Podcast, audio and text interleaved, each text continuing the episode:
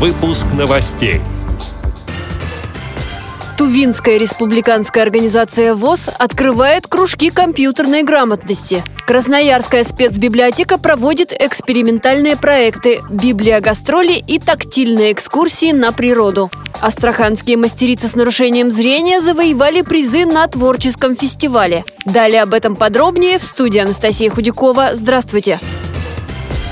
Тувинская республиканская организация ВОЗ открывает кружки компьютерной грамотности. На воплощение этой задумки активисты выиграли президентский грант. Проект называется «С компьютером в мир информации». Инвалиды по зрению будут учиться пользоваться компьютером с помощью специальной программы экранного доступа. По результатам проведут конкурс и выявят лучших учеников. Сейчас в Тыве проживает более 700 инвалидов по зрению. Свободно владеют компьютером не все. Выезжать на учебу в Бийский центр реабилитации слепых удается немногим. Возникают трудности с проездом до места обучения. Красноярская краевая специальная библиотека реализует новый проект под названием «Мы к вам приехали на час». Участники инклюзивного театра «Вектор А» при спецбиблиотеке выезжают на библиогастроли. Они посещают инвалидов по зрению на дому, читают стихи и рассказы, поют. В общем, привозят с собой хорошее настроение. Причем ездят не только по городу, но и в сельскую местность.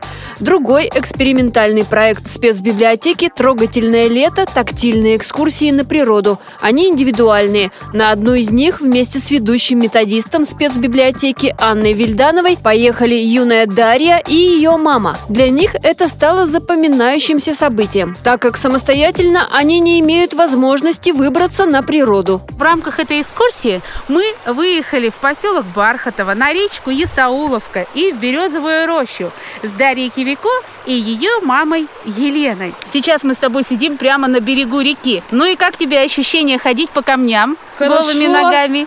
Ну, массаж получился. Камешки побросала. В воде побрызгалась, да? да? Тебе понравилось? Да, очень.